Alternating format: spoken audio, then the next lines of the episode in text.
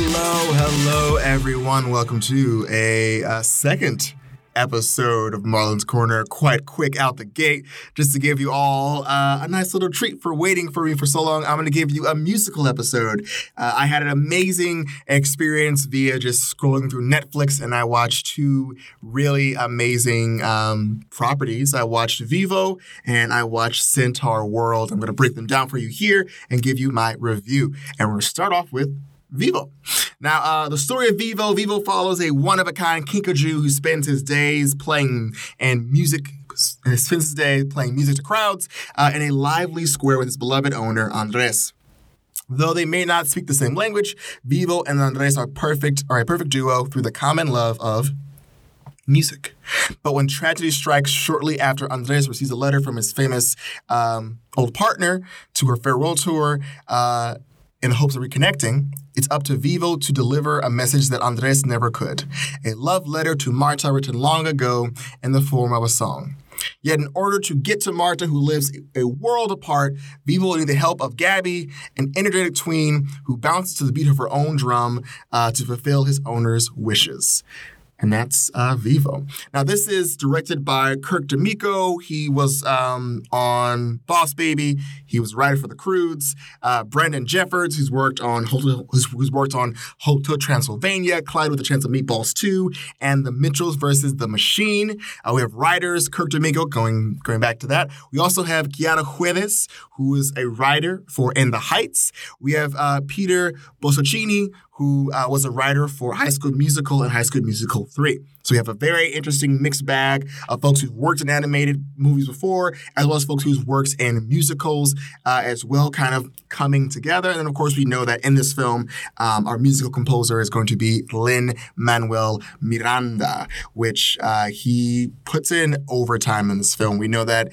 uh, he's definitely put his hat when it comes to to cartoons before. He's done Moana, uh, and here he is giving us uh, his uh, talent as Vivo, uh, and also with creating these amazing songs that are sung throughout the entire movie.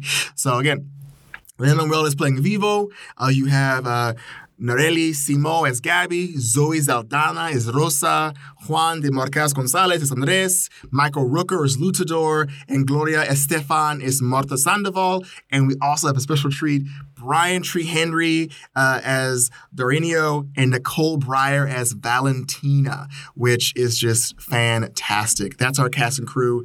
And y'all, this film is just full of so much love and so much light. Uh, the music is, again, Lin-Manuel is no stranger to uh, writing hits. Uh, there are a lot of songs in this uh, movie that feel like they are directly pulled from Hamilton. Particularly, there's a song uh, it was called "One More Song" that's sung in here, and it feels like it could go right in the the play itself. It feels like it could just fit right in there, and we were just like see uh, Hamilton singing one more song after his son passes away or after uh, his partner in the in the war passes away. Uh, but it was just it's just wild to be a part of just such great hits. Um, he writes such amazing lyrics in these love songs that are just so impassioned uh, and just so sincere that it just it, it, it hits you in the chest and it makes you cry inside and also outside. This film does an amazing job really combining uh, a lot of the aspects that we see in Pixar films. Uh, we see that in Pixar films, they are really good at writing a scene and having accompanying um, uh, music that kind of like really translates the sincerity and the the sadness in the film, and they're often you know drawn with some lyrics sometimes, you know, i.e. Coco, uh, and this film kind of takes to the next level. Um, we get a really uh, sad moment. We know that Andres uh, grew up in Havana and he has his partner Marta and they do music together and he has this unrequited love for her that he hasn't told her yet. And on the day he does want to tell her, she finds out that she's going to be um, flying to Miami to be a star, to begin her journey as a star. And in that moment, we get some great character development. We know that um, Andres is afraid of leaving his comfort zone, of leaving Cuba. And so he decides that instead of telling her that he loves her, he just is going to support her and tell her to go follow her dreams. Even if that means that he himself has to stay behind with the secret of never having told her that I love you.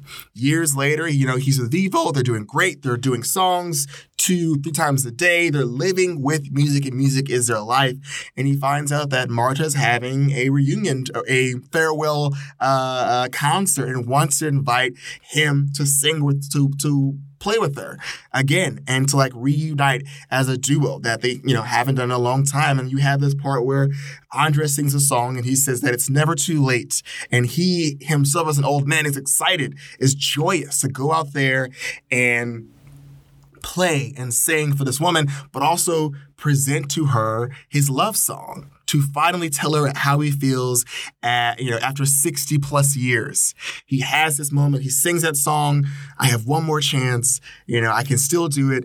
And then unfortunately the next day he passes away and it hurts because as a viewer, you watch this old man stand up and dance and sing this song about how excited he is to live his truth, to tell his truth. You get a chance to see him turn back into a younger man and really sing the song that he wanted to sing to this woman, and then to only in the next scene see him pass away, you know, albeit, you know, in his sleep, it still is impactful and it's truly sad to know that he lived his life without ever letting someone know that, you know, they are this important to him. And we get Vivo, who decides to team up with his great granddaughter, uh, Gabby, and they, you know, they go over to Miami, and their goal is, of course, to get this song that was written uh, by Andres to um, Marta, to present it to her, to answer the question that maybe she'd been asked, you know, that she'd been asking herself, like, you know, is he angry with me? Does he want to see me? You know, these are questions that she wouldn't have gotten answered without this love song, which again is sad because they hadn't spoken to they hadn't spoken to one another in such a long time that you know she's wondering like are you angry with me that I haven't talked to you? Are you you know still around? And you get this moment where you know Vivo delivers this song to her. And she herself reads it and she cries but she also is excited to sing it. And then we have this scene with Gloria Estefan, and she sings the song and in true Lin-Manuel Miranda fashion, this song you only get the first line, like you know, three times you they read you the first line, which is a, a super sad song to hear out loud. You know, it's um basically the, the, the song to acquit what it sounds like is it's basically him just saying you're about to leave tomorrow and I want you to know that you're going to go somewhere that I can't go, but know that I support you, know that I love you, and know that my fear shouldn't affect you and that you need to go and achieve your dreams, but just know that my love for you will be in every song I play, every song you play will always be connected. And that's of course me adding extra lines to it. It's, it's just, I think it's like maybe like maybe 10 or 12 words that are, you know, a part of that first stanza or whatever. But we get those three repetition lines, we don't get the whole song. And we do get the whole song. It's sung by Marta, and we get this really emotional moment where as she's singing it, just like he wrote in the song, um, through song, she's able to bring him back into this world with her. She's transported lyrically into her younger body, and he's present, and they're singing and playing together like old times. And it's just truly emotional scene of just connectiveness that they were looking for in one another that they couldn't get. And through this song, they were able to, to do so. They were able to have this closure. And it was just so impactful and just so beautiful. So if this, if this sounds like something you want to watch, uh, please check out Vivo.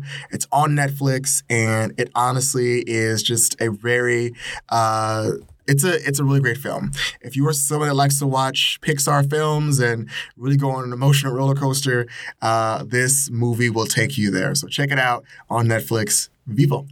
Now, I'm going to talk about a film that isn't as serious, but it is interesting. Uh, it's a film, it's a TV show on Netflix, and it's called Centaur World. Uh, and just to give you a brief uh, synopsis Centaur World, uh, a hardened war horse is transported away from battle and finds herself in a land that is inhabited by silly, singing centaurs of all shapes and sizes. Now, y'all, um, the people in this. Um, show are Kimiko Glenn as Horse, Megan Hilty as Wammawink, uh, Parvesh Cheena as Zulius, uh, Chris Dion, Diamantopoulos as Chad, and Megan Dong as Glendale, and Josh Radnor as Durpleton, um, which are wild names uh, for this wild show. Uh, I have to say, this show is not what I was expecting. I also wasn't fully uh, trying to find this show. I just been like, I heard it from a friend one time of like, oh, it's a really funny show show. I thought nothing of it. Um, the uh, the artwork for it looked really wonky, and I was like, "Am I going to enjoy something like this?" I clicked watch, and it's almost an operetta. It's almost like because there's constantly a song in these films, but the songs themselves go from being silly to also being very serious. To talking about um, difficulties within um, your personhood. Like, are you feeling shy? Are you feeling worried? Are you feeling afraid? Uh, are you feeling useless? Are you feeling lonely? These songs kind of tackle that, but they also do it in this very weird world where everything is happy go lucky, the energy is through the roof, but there are also these very serious moments. And the show does a great job of threading the two, of like acknowledging that there is a very serious uh, situation happening in the world that the horse comes from and how it could be tied into Centaur world, uh, but also really tie into like, hey, like life is also about enjoying things. Um, so it's really fantastic. The singing in this is also really good. Um, I was really surprised by the level of singing that was going on and how well the singing was done. Uh, a lot of these folks who were in these shows, um, are like themselves professional singers. We have uh, Lea Salonga, who is Disney royalty, who just sings uh, just professionally all the time, is amazing at it. Uh, we also have from the cast of Hamilton, we have, I believe her name is uh, Renee, uh, who's also in this, who I believe played. Um, and who played Eliza from the Hamilton play because Hamilton is still attached to this. Um, Renee Elise Goldsberry is in this, uh, and it's just the singing is so good, and I was just so surprised by how this show went from me thinking it was going to be really silly and dumb to like me sitting there and watching a complete season tonight. Um, it's really fantastic. A lot of the folks attached to this have, you know, again, backgrounds in animation and musicals, and they tie it together so well. The world is so beautifully done. And if you are looking for a show to watch with your kids or just watch on your own and kind of have a little chuckle, a little laugh, uh, Centaur World is that show. Um, it's nothing to take serious, but it is something to kind of uh, just rock you uh, through your emotions on this emotional journey and also make you laugh. There is a character in here uh, that is a kleptomaniac. I think her name is uh, Glendale. Sorry, Glendale, and she's um, voiced by the creator of the show, Megan Dong, and she's by far my favorite character because she's constantly stealing something, but also she just has the most range in her reaction to what's happening in Centaur World. So again, Check it out. Check out Centaur World. Check out Vivo. Two shows on Netflix that I do think are well worth your time and well worth uh, your viewership. Uh, and thank you again for being a part of this two episode drop of Marlon's Corner. I will try to be a lot more on top of these deliveries sooner rather than later. Um, also, all my educators, Good luck to you all. We're starting so soon, and I know we are nervous. And all I can say is just make sure you're documenting everything and making sure we're protecting our kids, even, even if it means calling out the districts or the school systems that we're part of, um, making sure that we're all protected and making sure that those who are making bad choices are held accountable. Um, but I'm going to get off my soapbox. Thanks for watching. We'll see you next time with some more topics, some more shows, some more reviews. Uh, back in the corner on Marlon's Corner. Bye. This episode of Marlon's Corner was produced in Richmond, California.